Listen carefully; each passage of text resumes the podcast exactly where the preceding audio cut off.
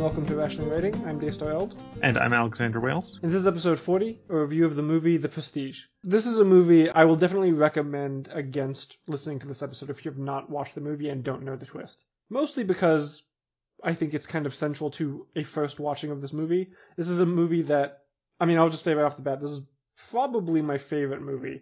It's certainly the only movie I can think of off the top of my head that I've watched multiple times and enjoyed something new about it every time. So I wouldn't want to deprive anyone of their first view going through it without knowing it. If anyone out there is is at all interested in this movie, I would say just you know give this a pause, give it a shot, come back afterward.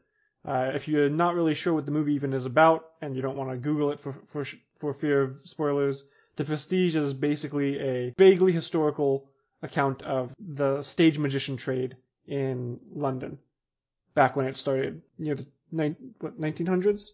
Yeah. And it's got a lot of great actors in it. It's got a fantastic, fantastic script. It's got a fantastic setting, sound design. Everything about it is really just kind of top notch. And it's definitely worth the watch, even if it, even if the, the summary doesn't seem like your kind of thing. Uh, I would still say it's probably one of the better movies that's just ever that I've ever seen. So that's my that's my recommendation. Uh, watch it without the spoilers and then come back to this. But if you want to listen anyway, we are going to spoil probably everything about it. Okay, so um, you like this movie? Yes. Uh, I also liked this movie. Um, I think I will discuss the things that I didn't like about it as we go on. Mm-hmm. Because they are largely those types of things where I can see where a trade-off was made, and my ideal perfect story has no trade-offs visible mm-hmm. to the audience. But I liked it. Before we get too far, uh, was it rational? Yeah, so I'm gonna go ahead and say that I think it is. I think that the characters act consistently throughout. I think that the the general you know the world the world is with one major exception consistent because it is realistic. There's uh, they are magicians. They are not wizards. There there is no actual magic in the story, so there's no like inconsistencies in that regard to worry about. The characters are not plainly good or evil, and the characters generally try to approach their problems, I would say, in, in more or less intelligent fashion. They, they're not like flying off the handle or doing stupid things for the sake of the plot moving forward.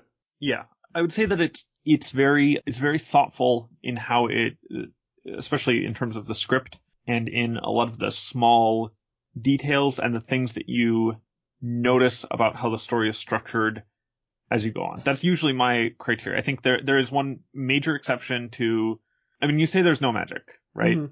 My problem is the just to get right into it, the the last act revelation Mhm. where Angier goes to Tesla. uh, Nikola Tesla, Mhm. right? And Tesla has built this what was intended to be a teleportation Yep. device or something like that, and it instead duplicates. That to does not pass my personal bar for science fiction.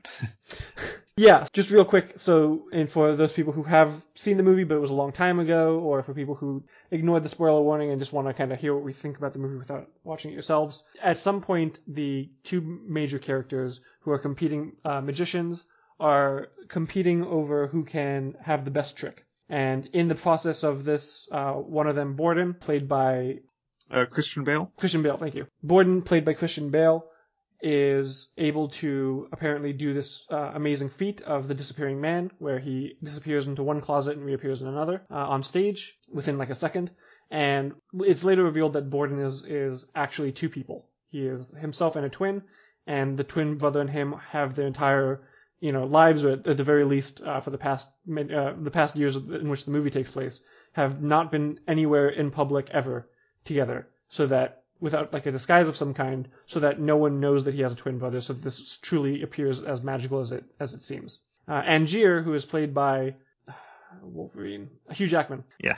Angier, who is played by Hugh Jackman, is obsessed with this trick. He is sure that there must be some way to, like, there, there must be something something very like ingenious about it. He doesn't know about the twin thing, obviously, but his, in essence, his, his mentor and his engineer, played by uh, Michael Caine, Cutter, he is basically saying, look, you just use a double. It's all that it's that simple. Just use a double and and you can just trick people into thinking that you you move from one place to another. And they go back and forth, kind of one upping and, and sabotaging each other. And eventually, uh, Angier finds out that Borden had gone to Nikola Tesla, Nikolai Tesla to commission a machine that would help him in one of his magic tricks. And Angier, following up on this lead, goes to Nikolai Tesla and says, "Build me the thing that you built, Borden." And Tesla essentially takes Angier's money and then eventually reveals that he did not, in fact, build this machine for him. It was never completed to his um, satisfaction, but he, it is complete now, sort of, and he will sell it to him. And like you said, the the catch is that this is not actually a, a teleporter; it is a duplicator. The duplication just happens to, take place at a fixed interval, a certain distance in a certain direction away from uh, the point in which the machine activates. So Angier then uses this in his magic trick to make it seem like he's a, he's disappearing and reappearing, while the copy, I mean, sorry, the copy teleport uh, appears and Angier, you know, pretends this is part of his magic trick, whereas the original drops into uh, beneath the stage and and is killed after every every show. And you're basically saying that yes, this machine does not meet your your standards of Right. of science fiction. Yeah. Because it's not, it, it's speculative fiction, hmm but it's like we're never told.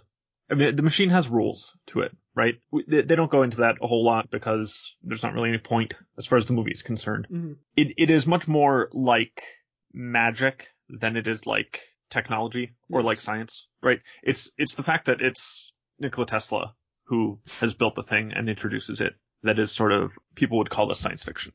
Right? If the, the story would be exactly the same if Angier went to like a shaman Yeah. who told him how to perform this ritual. Right. It, it would be the same story. That that's why it, I would call it speculative fiction. I wouldn't call it science fiction. That's kind of splitting hairs a little bit. But as far as I think that makes sense. Yeah.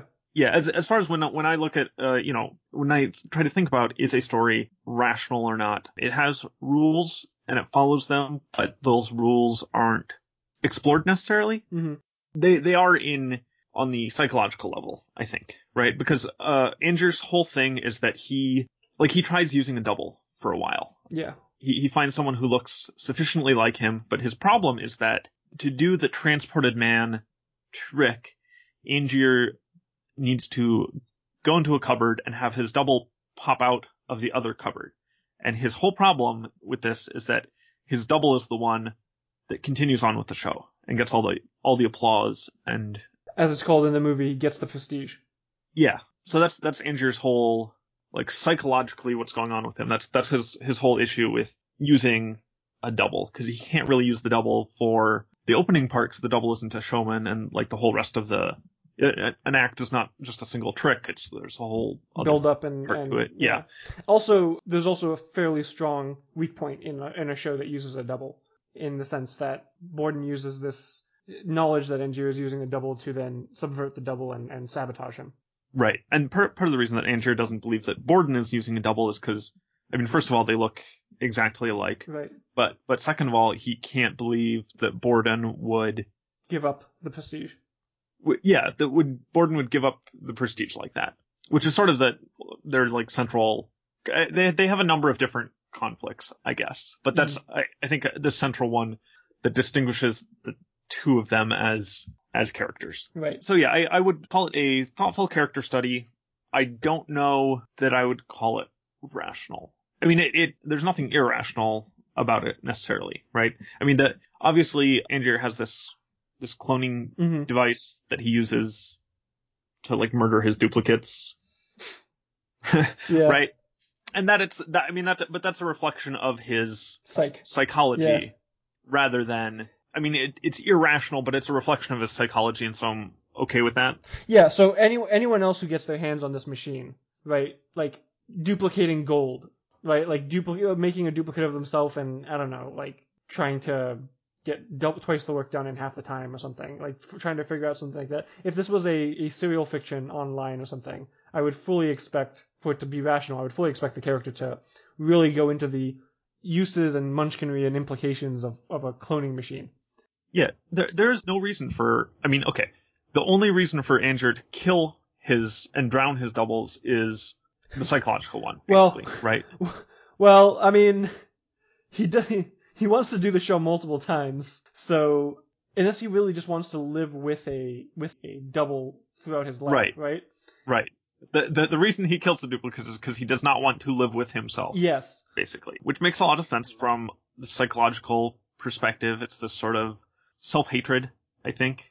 That I, I think that's that's the biggest the, Yeah. the other biggest difference between the two of them is that Angier has this level self loathing and self hatred. He is like he speaks the entire movie basically using a fake accent, right? and he is singularly focused on the craft or the the show rather the the the the putting on the best show possible for the audience to the point where he is willing to like the very first time he tests the machine out he he just like straight up shoots himself um, Right. after testing it to make sure that it works and like you know in that moment knows that like he can't live with a double because he's unwilling to and so like to to do it to really do the trick every time he needs to be the person who goes in the box and dies essentially so that his copy lives on without him but like as far as he's concerned that's that's what the the, the trick takes that's what the the magic trick is Yeah. so he, for him to to cheat it or do anything else like that would be and, he believes in this sense that he has made a better trick than than Borden has uh, until of course he finds out the truth Right.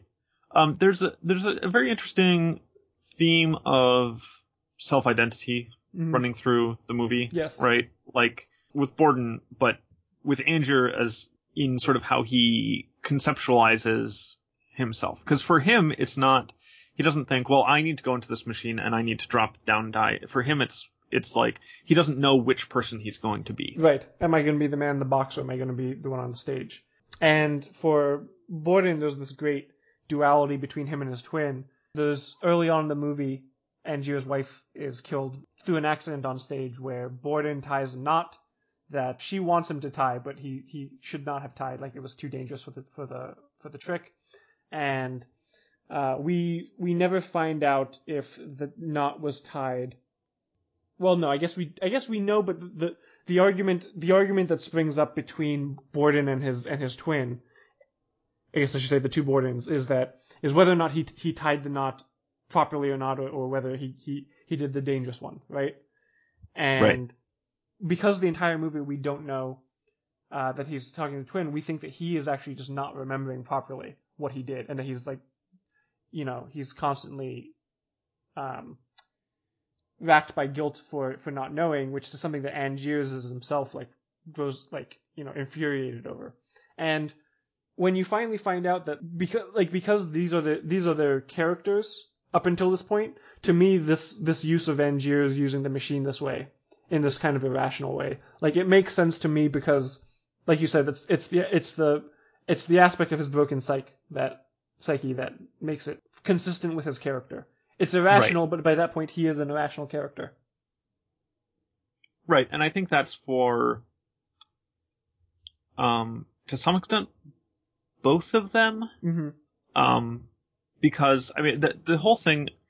I, I think one of the reasons that this movie needs to be watched multiple times is because the two Bordens are not actually the same character. Right.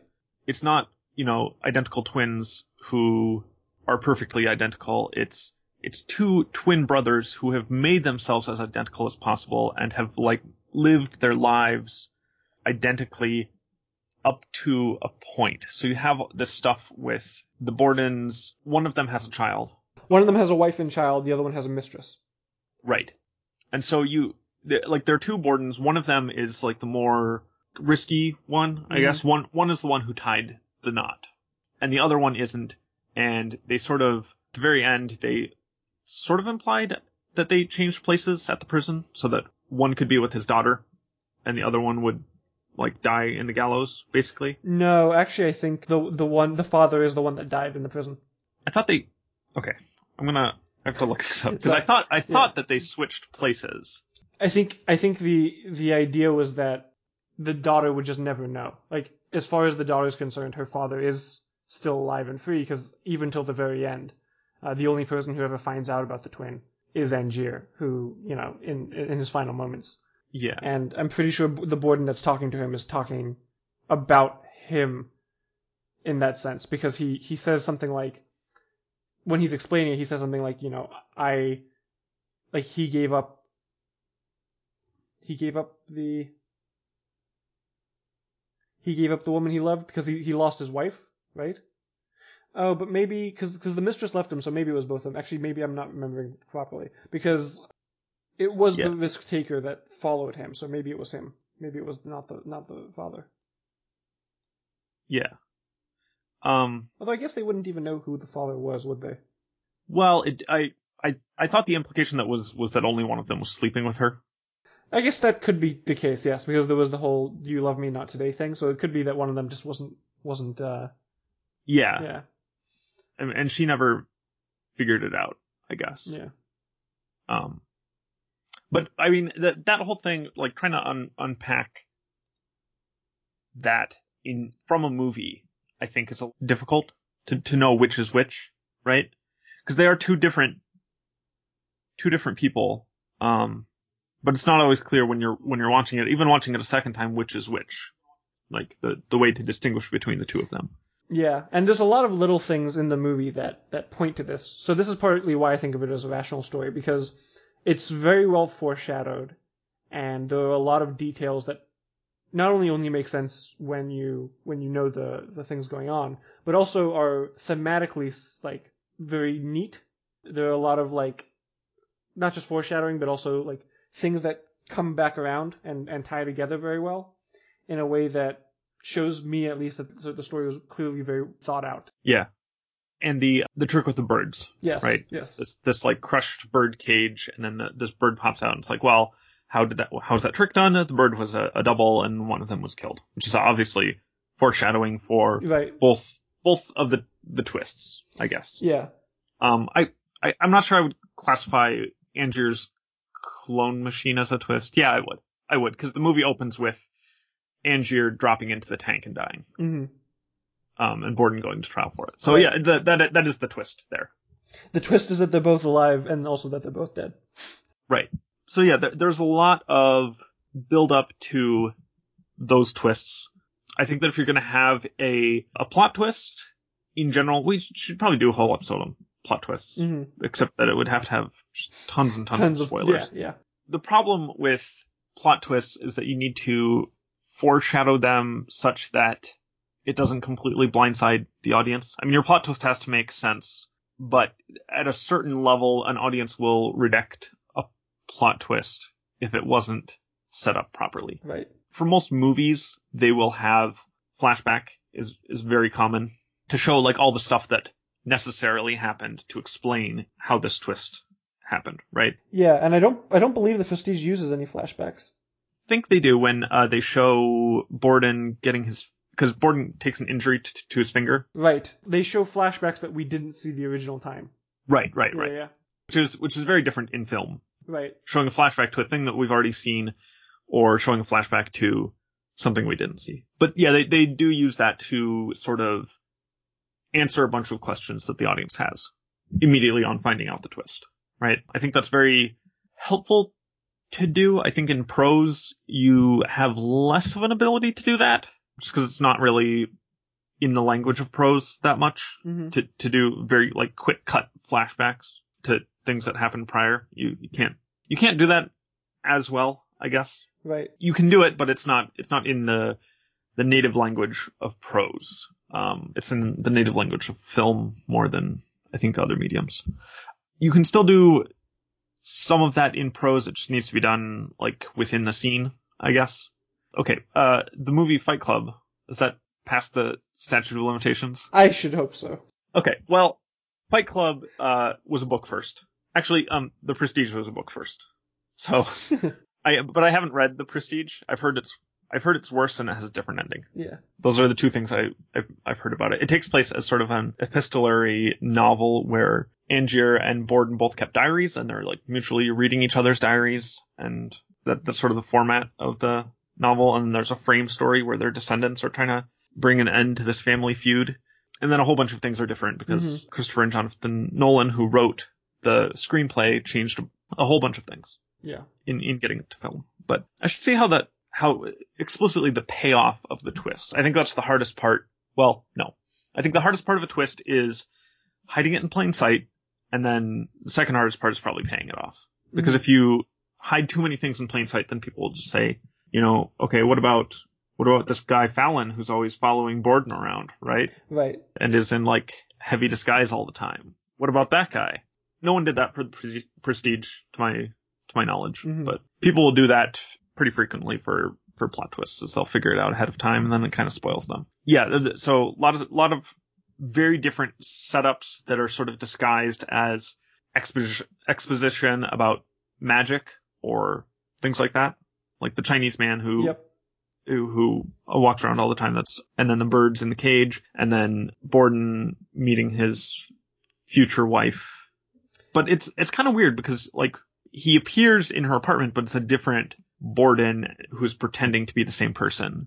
Right. Which which implies that like this is this is a kind of coordination thing that they're already used to doing, right? Yeah, but it's also one of them gave up the prestige, right? Yes. One of them spent the day with her and was like wooing her, and then the other gets like this moment of having done this magic trick. I I, I thought I thought it was a neat parallel to Yeah. to that.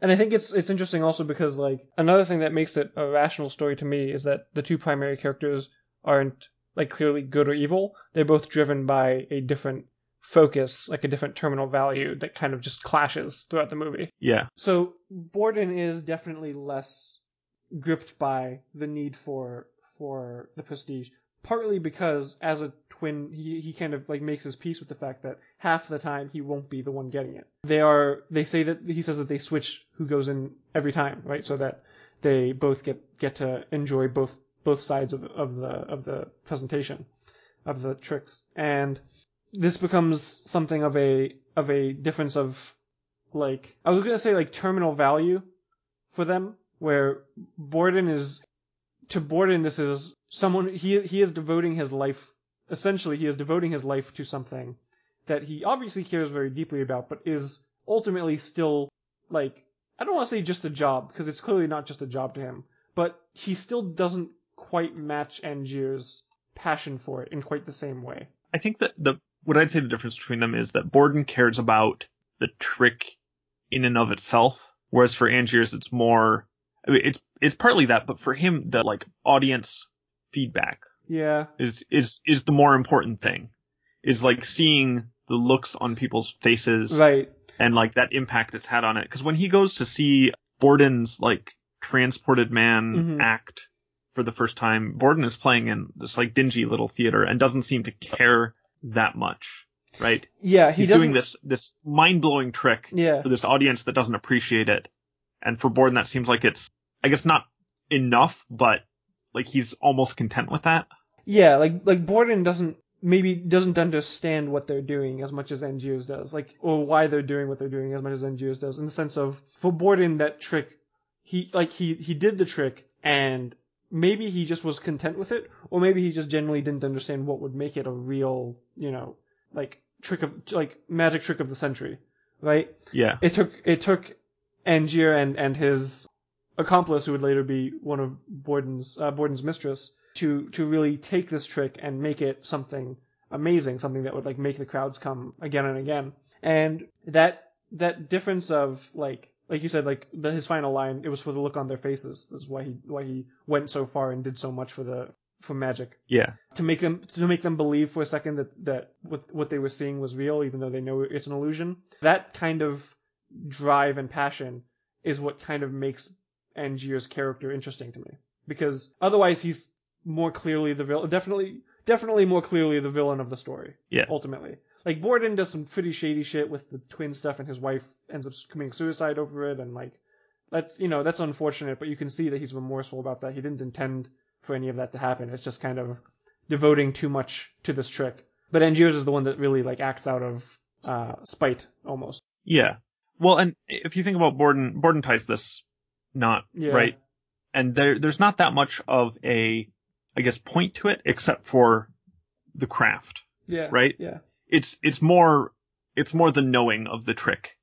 Cause it's not really going to make a difference to the audience. Right, right. And so that's, that's sort of Borden is driven by the craft itself Yeah. for the most part, and Angier is more driven by not necessarily the applause, but like the that feeling that he can produce in other people through magic. Yeah, yeah. Another theme of the movie that I think makes it rational is the focus on noticing confusion. Like even beyond foreshadowing, the movie does a great job of presenting this puzzle to the viewer that can be poked at ahead of time if you're paying attention. You don't necessarily know that it's a plot twist, but you could know that something isn't right if you were paying attention to your confusion, as a rationalist should, right? Like there was a, there was a scene where the two Bordens are wooing the woman who would become their wife, and she says goodbye to him, walks up some stairs, opens her, her apartment door, and he's inside the apartment. In the space of like five seconds, six seconds maybe, right? Yeah. And like when you're watching this, you think, oh yeah, he's a magician. You know, that's what magicians do. And there's no magic in this other than this this machine, right? Every trick they do, they reveal the trick, which is something I love about the movie. Also, unlike something like The Illusionist, which irritated me. But anyway, so like we know that there's no magic that, as far as we can tell, in the in this in this story up until this point. But this is a person doing something that's clearly impossible, right? Like unless he just like ran out the door, ran around the building, up a flight of stairs on the side of the building or something, or like like you know climbed the building and then jumped through the window or something like that. This should be impossible. But we just kind of let it go, or at least I did, and I think most people did. Uh, they just Yeah. kind of let it go because he's a magician, so that must be uh, the case. But if you really paid attention to it and thought like, how did he do that actually? It you could potentially figure out like, oh, maybe there's two of him. And then this also ties into the other things where he talks about like living your whole life for the for the trick. Like this is the illusion when he's talking talking about the old Asian man who's pretending to be old.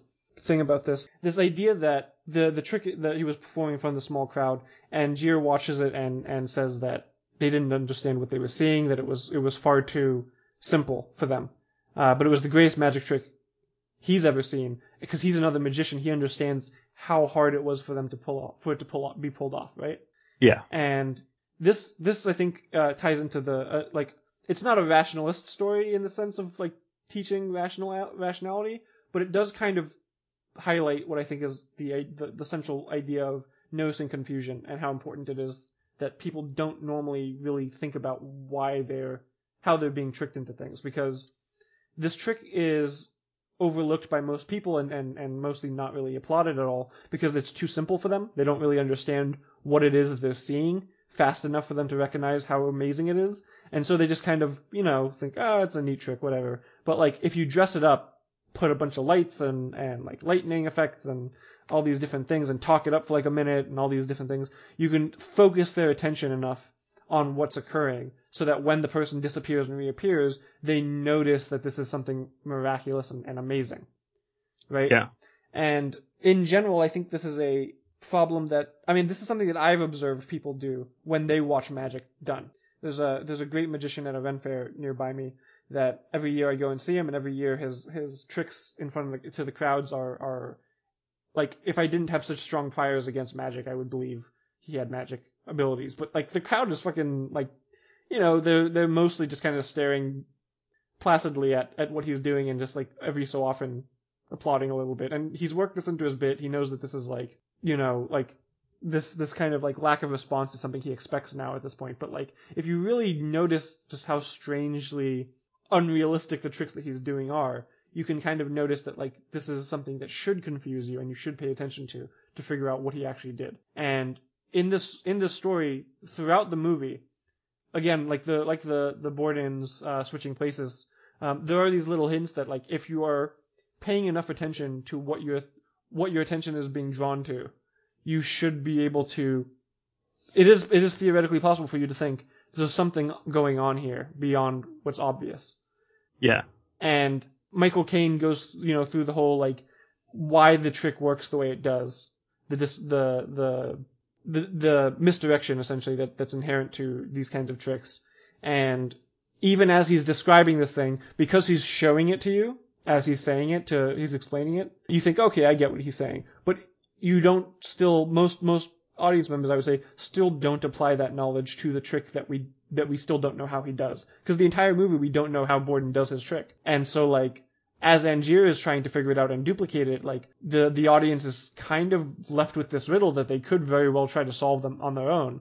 Uh, and maybe it's harder to because it's a movie, right? You, you don't really have time to like pause it and I mean you could you Yeah. have to you'd have to make the time to pause it and really think. But I think that that is a one of the things that I got out of the movie, at least, that I think is is really well demonstrated. That I don't think I've seen demonstrated in many other movies, even other movies about magic. Yeah, I think one of the things I really like about this movie is that it's it's about magic, but it's also about writing and filmmaking, Mm-hmm. right? Because when uh, most of the dialogue about magic works on two levels, where it's sort of about you know uh, what what the attention is drawn to. That's very important in film and as part of the craft of filmmaking, and it's sort of Christopher Nolan talking to you about story and and film in that sense. And then uh, obviously the Prestige is is a stand-in for like the the plot twist at the end in in some respects. Right. Uh, the the parallel doesn't work perfectly, but I don't know, it's it's one of the things that that I think about when I watch the movie is that sort of that sort of way that it relates in terms of performance and attention and especially plot twists. Right. So one of the other things I want to talk about is this cloning machine, right? Yeah. Um, that gets introduced. I want to say beginning of the third act, in, in terms of like three act structure. He goes and visits Nikola Tesla and gets this cloning machine. And up until that point, there has not been anything. Magical. Well, there have been magic tricks that have not been explained, but I don't think you're led to believe. have there been? Let me see. Bullet catch, uh, birds in the cages, rope Chinese and- man, Chinese man, uh, water, rope escape. yeah, Well, water okay. escape. I should say there have been tricks. There have been tricks that are shown to you and then um, not explained until later. So the movie has set up this idea that Mm-hmm. if you see a trick, it will be explained to Right. you later. Right. Right. Yes. Yeah. Yeah. They set they set up the expectation that what the things that they are doing are not magic. Right. We haven't seen any actual non-demystified magic, I Mhm. guess. And then you get this cloning machine, um, which does something that is sort of outside the realm of what we know is possible. I think that's my biggest problem with this movie, is the cloning machine. Not, not because it is fantastical, but because it's sort of, I want to say that it works really well on a, like, literary level, Yeah. right? As as far as all the parallels that it sets up between Angier and Borden by by its existence, and what Angier does with it is very like emblematic of his character, and it sets up the well, okay, it sets up everything except for like the film starts with Angier falling into the tank of water and drowning, right? hmm Um, and the problem is that if you, up until the cloning machine is introduced, you have no way of figuring out that it was a cloning machine. Hmm. That that is my one problem with this movie. I, I would, I guess I would say. I mean, you you would think you think before then that either Borden did it, right? That Borden set up Angier to fall into this tank and die, or that um, Angier committed suicide, basically. I would actually say that that might not be true. So there's this opening scene that is about 10 seconds long, maybe, of a bunch of hats on the grass and maybe a cat, or you maybe just hear cats. Yeah. And, and over this you hear, are you watching closely? And then the screen goes to black and the movie starts. And once you get to Nikolai Tesla and the machine, and you see him put the hat in the machine, lightning hits the machine, the hats, and the hat is still there. I think at that point you can start thinking, if you remember the scene in the beginning of the movie, which many people will not, which is something that the movie makers rely on. Yeah. That is when you can basically say, oh, it's not sending it anywhere, it's just making a copy somewhere. Yeah. Uh, but but I think that's up until that point. Right. But but you and you're right. Up until that point, those would be the two things that you are left with with thinking, if not for the fact that these are magicians, right? And the defense of Borden basically consists of well, no, not not quite not quite the defense of Borden, but like there's this sense of like Borden is not quite because because we're kind of hearing in through the sense of his journal entries, right? Yeah. Borden is not quite clear himself if Angier meant to die in this trap, right? If it was a trap for Borden or a trap that kind of just went a trick that went wrong, right? Um, I think there's another. You might disagree on this, and it's certainly not explicit in the text of the film. But there's another possibility, which is that Borden doesn't know because he doesn't know what the other Borden did. Oh, that's a good point. Uh, I kind of assumed that like at some point they might have because they can have visitation like in prison, right? Yeah, they they have visitation, but the there's like there's a certain amount of bad blood between the two brothers. But at at the end of the film, Yeah, I don't know. I don't think that would carry over into this though, because like one of them's literally on trial for his life, right? And, Yeah. yeah, and and the other is just it, you you would think that they would communicate that right Ye- between the two of them, Right. but it's kind of I don't know that that the I really like the uh the two Bordens sort of subplot, but it is only barely explored within the within the film itself. yeah. right? Their their relationship to each other and how they sort of I think there's only have one. dealt with each other. Yeah, I think there's only one conversation in the entire movie that's frank between them, and like you don't even know that they're the first time watching through the movie, you don't even know that that they're both um, Borden at that point. You think it's just him talking to his longtime friend and, and confidant, whose name I forgot, even though you said it earlier. It's a it's an it's an anagram of Alfred Borden. It's it's it's That's just that's just unnecessary risk there, Borden. yeah. Was it's Fallon Fallon, right. Something, yeah. Yeah, so like he's having he has this heart heartfelt conversation with Fallon just before he's hung, where he says goodbye essentially and, and apologizes and says, you know, like you were right, I shouldn't have gone that last time. Just just live well for both of us and all that stuff. And at that point you still don't even know that this is this is Borden. You think it's just him saying goodbye, right? But like this is a you're right, like this is a really there could be an entire movie just based off of these two characters and their and their their trick. Their like lifelong or 10 year long or 5 year long trick that they've been doing. Um, and it's basically just a subplot because the, the, the, rivalry between Angiers and, and Borden is, is takes center sta- stage. Yeah. I really like that that hidden movie, but the problem is that you don't have a lot to work on in trying to analyze it. Mm-hmm. so, but yeah, I feel like we digressed off topic from the cloning machine. Mm-hmm. So I want to talk about. Um, it, I think the late introduction of something fantastic into the mundane is very risky Yeah. fr- from a narrative standpoint. Because some people will just, say, especially if it's to resolve something that you set up earlier in your film or book, so, sort of depending on on what it is. I think you can do it once. Like the second time that you do it, people will take less kindly to it. Yeah. I, I think it's done well in in this movie, especially because uh because you're dealing with magicians. You already have the sort of introduction of the fantastical. It is, it is risky to do, right? Yeah, the reason I think it works in this movie is at least partly because this movie is about magic, Mm-hmm. and so and so that's we obviously know that uh magicians are employing mundane means to produce the impression of the fantastic. But as soon as you have a movie about stage magicians, you've already sort of put one toe over the line into the fantastical. And so it doesn't come as much as of a shock when, when it actually appears. Then you're like, oh, okay. Right. Rather than like, you just pulled that out of nowhere. Right. So like I don't think if I think that if this were a movie about rival architects and then you got to the beginning of the third act and one of them reve- was revealed to have a duplication machine, Yes. I, I think most people would rebel at that point. Yeah. But it works because that and, and that's part of the craft of writing is trying to introduce those elements of the fantastical in without actually having anything outside the mundane. Is Interstellar? If you're going to do a twist like that. Yeah. Is Interstellar past? Like, is it fair to to add an Interstellar spoiler into this review suddenly?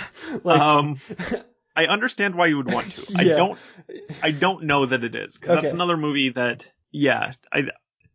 I'm trying to think of a different example, but that's one that's just really pissed me off, and I'm trying to like I want to talk about why it pissed me off in that and not in this. Like, I'll just say that yeah. So you're right. Like this this is what requires good writing uh, to do well and not not have it be too jarring. I still did feel it was like it, it is definitely like a I don't want to say a sour note in the Prestige, but it is definitely a note, an off-key note in the Prestige that I can't actually bill it to someone as like a completely realistic magician movie, right? Yeah. Like, so there's another movie. I, I don't know if I should worry about spoilers for The Illusionist because I thought it was a really bad movie. no, and that's fine. No one Okay. cares about the Illusionist.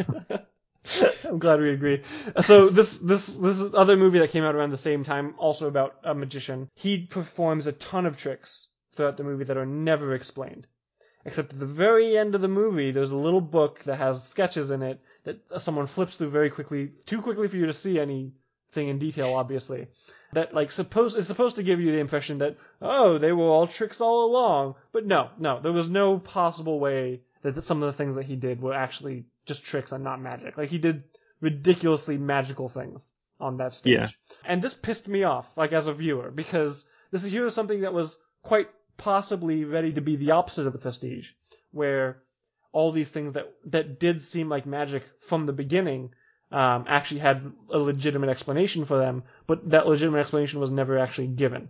It was just kind of like alluded to, and then like, like yeah, you were just expected to accept that. Whereas in the Prestige, I think it works because you know that like, because the characters I think take what they're doing so seriously, the introduction of a magical element, it doesn't quite become magical realism because magic is still like it, it's it's important and addressed and as in a meaningful way as part of the plot. Like its its implications are are thought through like psychologically at the very least, if not you know economically or whatever. Because again, Borden is I mean Angier is the one that has it and not just like a regular person, and it fulfills the story's dramatic need for Yeah. Angier to to finally win over Borden, but at a cost, right?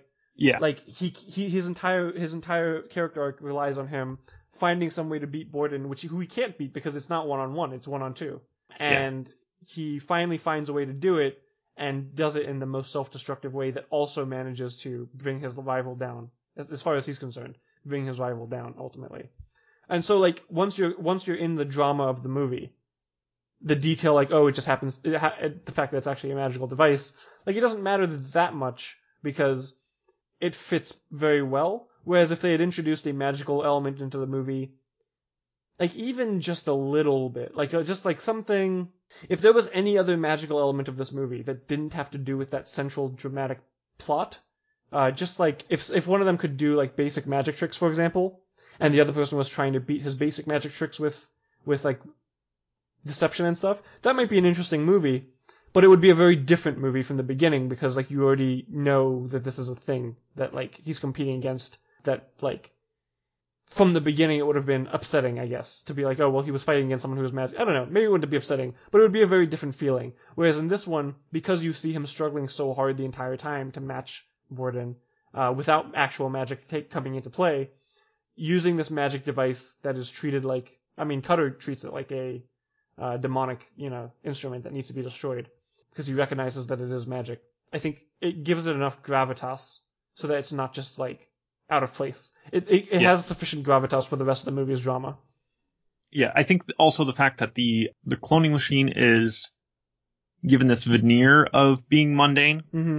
was was important. If you postulate, I, I know I, I am directly contradicting what I said earlier in this very episode when I said that hypothetically he just goes to a shaman who teaches him a magic trick.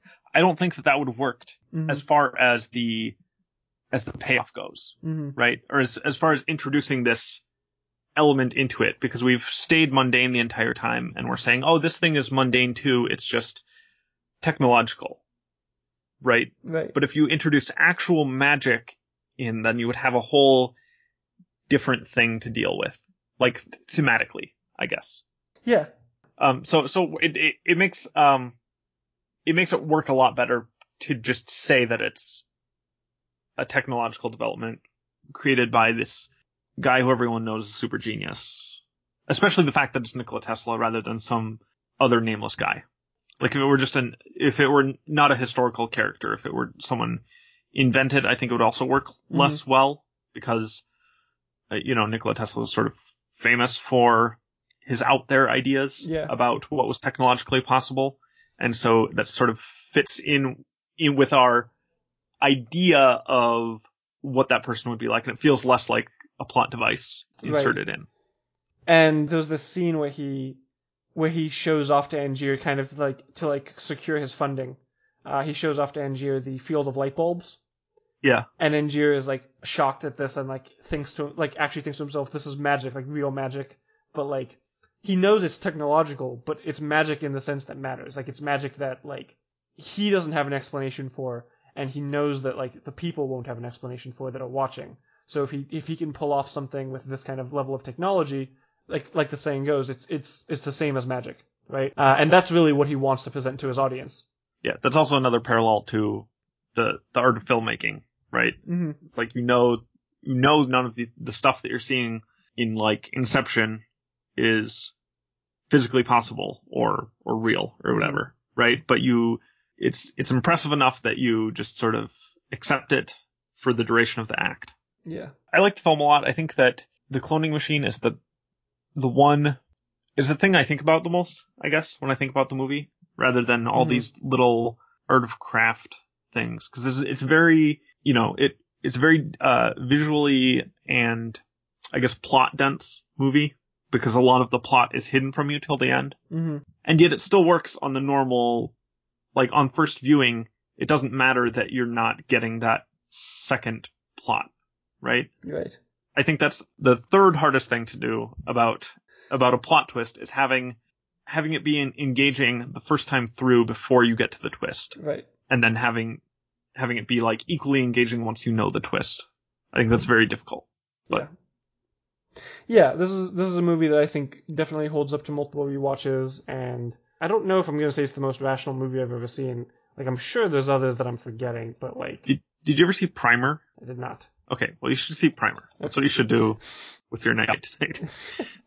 All right. Yeah, I think it's it's it's it's got a lot of great themes, great characters, and and definitely worth a watch to anyone who hasn't seen it, or worth a rewatch to anyone who's only seen it once a long time ago and vaguely remembers it. Yeah. Yeah, that's it. Uh, thanks for listening.